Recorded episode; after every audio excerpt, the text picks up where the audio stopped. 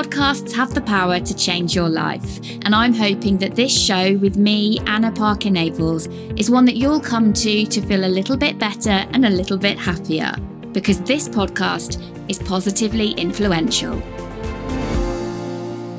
Hey, so today I'm talking about something that I haven't actually talked about on any of my podcasts in the past before, and that is the impact of menopause on me personally and how that then affects business and life. Now, I'm speaking about this right now because I'd listened to Davina McCall on Steven Bartlett's podcast, The Diary of a CEO. And I was really, I guess, kind of impressed by the bravery that she gave and the courage that she gave in sharing what menopause had done for her as a really upbeat, public facing woman. And I'd watched a couple of years ago, I'd watched her documentary that she released, I think it was quite early days in lockdown, which was a documentary all about menopause and how women are affected. And then I've gone on listened to her audiobook Menopausing. And the whole book is filled not just with not just with her stuff and her experiences, but also the science. They brought a doctor, should I say, specializing in menopause for all the factual stuff. And then a multitude of case studies and testimonials, if you like, or personal experiences from people who follow Davina.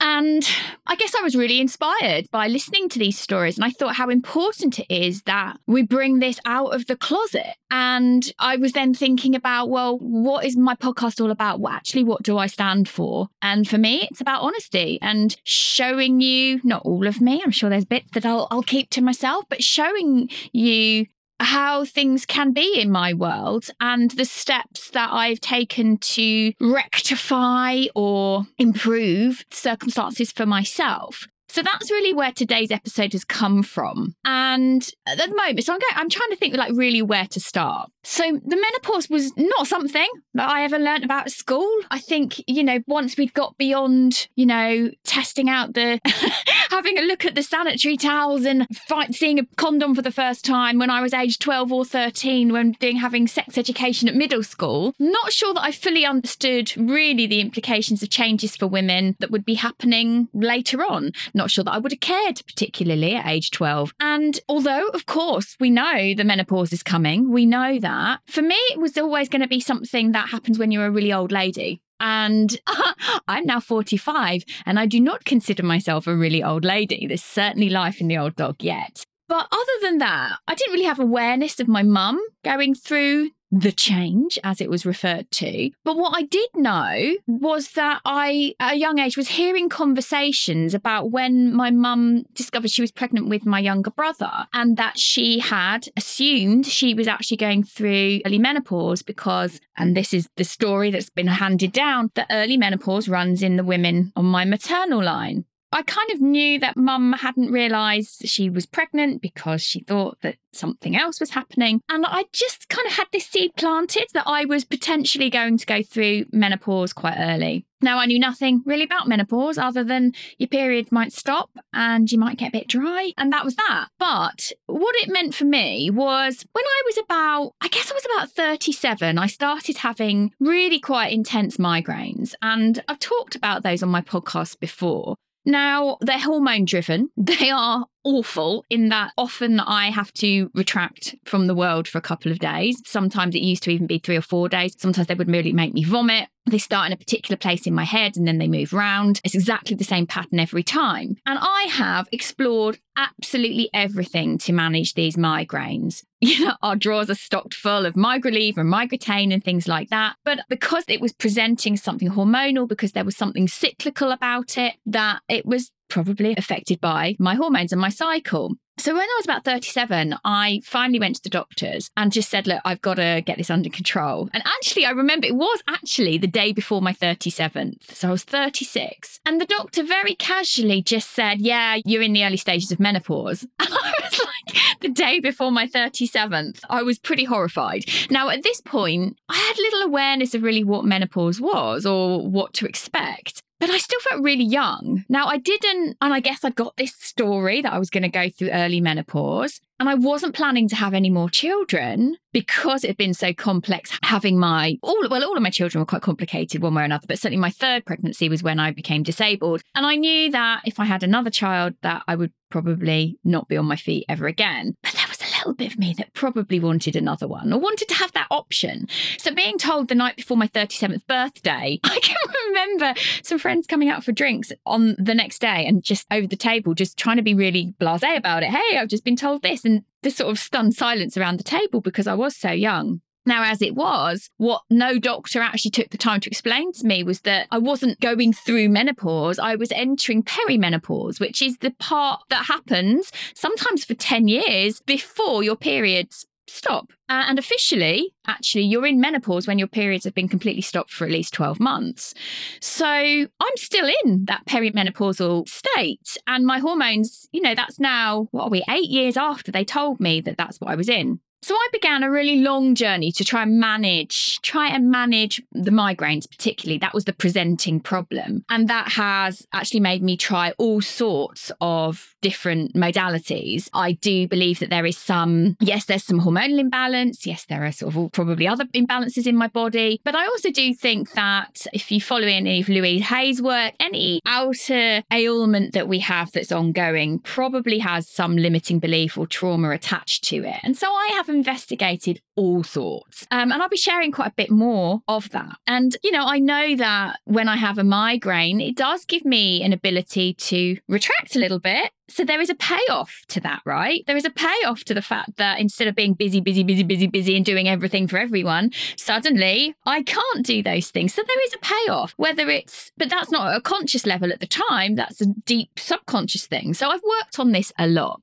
Now, a few times I realised that, particularly probably about two and a half, three years ago, I realised that I'm getting a little bit more loopy here. I'm a lot more emotional. Something's shifting. Um, and I initially went to the doctor, and the first thing they say is, let's get you on some antidepressants. And I just felt like, no, I don't, I'm not depressed. I don't want that to be the answer that you give me that's not what's going on here. I'm emotional because there's some dysregulation. And I had to push quite hard for them to even take my blood, um, to take blood tests and things like that. And I didn't even know what I was supposed to be asking. And I felt quite unsupported actually by my doctor's surgery. I can't say by my doctor. I don't have one specific doctor. The trouble, as I'm sure it is in most of the countries, that mostly there's locums, there's even paramedics that you see instead of a doctor. And it's really hard to get an appointment. So I felt quite on my own with this. And a friend said to me, Oh my God, you've got to try HRT. You've got to do it. I'll put you in touch with a private clinic and you can go and talk to somebody. And, you know, I'd reached a point where I'm very lucky. I can afford to go and see a private consultant. But when I was at 37, I wouldn't have been able to afford that. Life and our finances were really, really different. So there is real gratitude for what my business and building a profile enables me to do because it enables me to go to a private clinic should I need to. And when I first went to that clinic, they put me on. So the clinic is actually Newson Health Clinic that specialises in menopause treatment. They're based in Stratford upon Avon. They do a lot of their stuff online, but it is quite nice when um, I do have to drive very occasionally to Stratford because it is one of the coolest towns ever. And a younger part of me dreamt of working at the Royal Shakespeare Company. I have actually been on the stages there gosh, how long ago? A while ago now. But I never ended up being a paid performer there, which, you know, that's one thing I didn't quite tick off the list. But who knows? Maybe the universe will bring me that in some other way. But, it, you know, I get to have this sort of day trip out to Stratford. The most of the sessions are online. And initially, I was prescribed, they kind of went, yeah, all your symptoms are classic perimenopause. Let's get those headaches under control. Let's get your emotions and the fact you're crying a lot. Let's get the fact that you're getting angry pretty damn quickly. Let's get that under control. So I went on initially patches, and I can't remember what they're called. I did I did mean to kind of look them up, but I can't remember. And they you just sort of put them on your backside, and they stay there like a like a plaster, really. But I didn't really notice much difference. I must have tested them for about six months. And I thought, no, this isn't quite for me. So I went back to them again and they ended up putting me on Oestrogel. I've actually got I've actually got it here. Oestrogel. So this is one of the ones that I take. And they tell me how many pumps that I'm supposed to take. We started on a really low dosage. And then to counteract that, because that's the estrogen, I also have to take some some of this Can you see that there? This one is called Utrogestan, oh, and it is a type of progesterone. I can never say in any of these terms.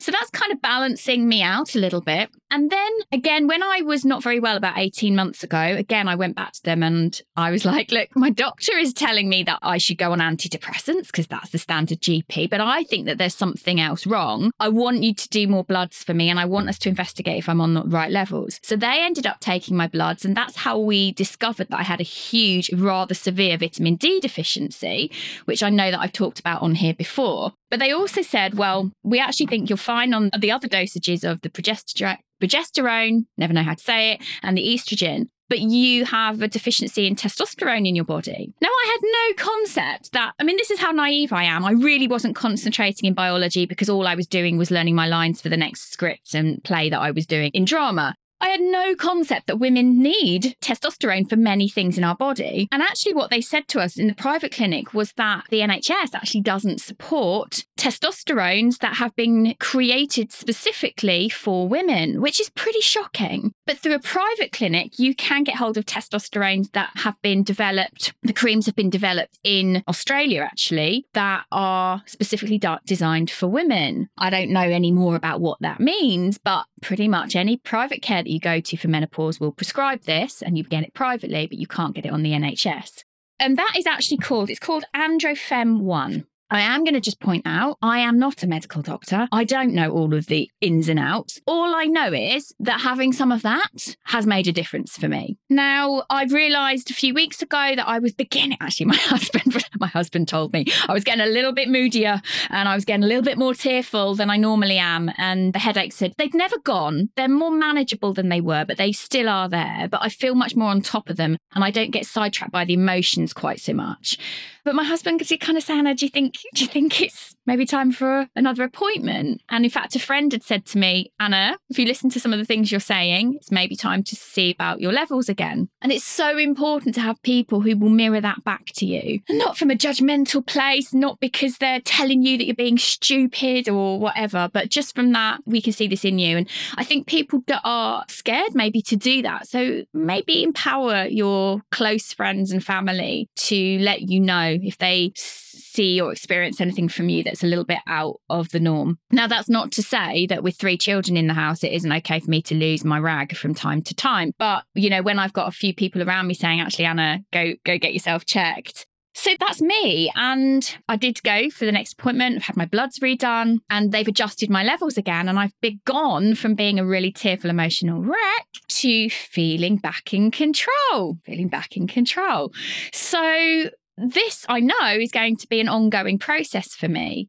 Now, I'd heard before I went on HRT, I had a resistance to it because I'd heard of the horror stories of the 80s and 90s and the early 2000s. It was really linked to breast cancer. And actually, if you unpack and unravel that, it's really not as alarming as you would think. And of course, then I could make an informed decision rather than going off things that had been in the Daily Mail 20 odd years ago, for example. And for me, if there are ways that I can potentially bring my body back into balance, replace what is lost, because that's what's happening with menopause. You suddenly don't have hormones that are essential for you. And that means that I can have increased vitality, more balanced emotion without taking something like an antidepressant. I have no issues with taking antidepressants. I'm just going to say that. I just knew that that wasn't what was going on for me. Then why wouldn't I look at that? And I then did go and I could make an informed decision as to whether HRT was an option for me. And we will then, I get it reviewed every year. So I'm just sharing with you what's sort of gone on for me. Now, one of the benefits of having been on HRT was that around around when I was about 40, my skin started to feel, particularly on my face, started to feel really dry. And didn't matter how much moisturizer I put on, it just felt a little bit like crepey or thin. And I just sort of started to think, well, that must be just what happens when you get older, right? That's just older, older lady skin. And I'm not in my 20s anymore. So of course my skin's going to change. But what's happened over time alongside some other products that I use. And I was never big into products before at all. Like I didn't really buy into that whole beauty world. I think you can be conned out of a lot of money if you if you really are madly passionate about all the creams and lotions and potions. That wasn't ever me. But what's happened through taking the HRT is that my skin is literally like the softest and glowiest it's ever been. And actually, like I know this sounds bizarre, but my skin always feels really nice to touch now. And my hands aren't as dry as they were. And I hadn't expected those benefits to happen. So, I guess what I'm saying is that if you're experiencing symptoms where you're not quite yourself, maybe you're a little bit more emotional, maybe insomnia is creeping up for you, maybe you're getting headaches, maybe you're just a bit out of sorts, it might be worth investigating going and seeing someone who's a specialist in menopause. And that's not having to wait until your periods are irregular, could just be because you just got to go and talk to someone and discuss those symptoms. Uh, it's been a game changer for me. And it's potentially going to be a rocky road for the next five, ten years, however long it takes me to get to the other side. I actually don't think I was necessarily in perimenopause when I was 37. I think that a doctor was very quick to just get me out of the, the waiting room, which is frustrating in itself, right? But I did have this story as well. So potentially I was potentially I was looking for it because I'd expected that I would have early menopause.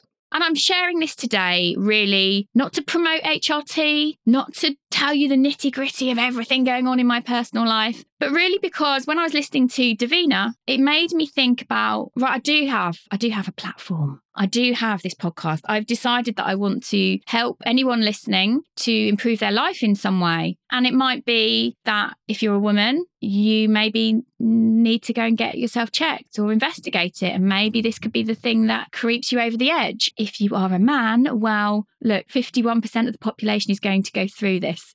so you are going to know someone in your life who's going through it. And according to the stats in Davina's book, 75%, 75% of women who go through menopause are badly affected by it. Now, oh my God, I just want us all to have much happier, easier rides in our life. And if this podcast and I am not an expert and I'm not giving you any medical advice here. This can just get you thinking about why am I not coping with that thing going on in my business? Why am I not coping? Why am I a complete cow to my kids when they won't get in the car properly, fully dressed in the morning on the school run? Well, maybe there's something more going on than it being a little bit of PMT, which again, I know I've said it in that voice, but that can be fairly disabling as well, limiting. So maybe if you are a man and you want to know more about it, or you are around someone who's potentially going through menopause, be a, a woman or someone who is transgender, then find out because this is in our world. And I think the more people like Davina who are bringing our attention to something that affects so many people, it affects everyone, the better. So, slightly different topic for me today. And I hope that it's just made you stop and think a little bit. That's really my wish for today. Over and out. Thank you so much for tuning in today. We have got lots up our sleeve for Positively Influential with some live events coming your way soon. Make sure that you are on the waitlist to find out exactly what we're up to at www.annapn.co forward slash events. So you make sure that you are in the room with us, sucking up those vibes that are positively influential.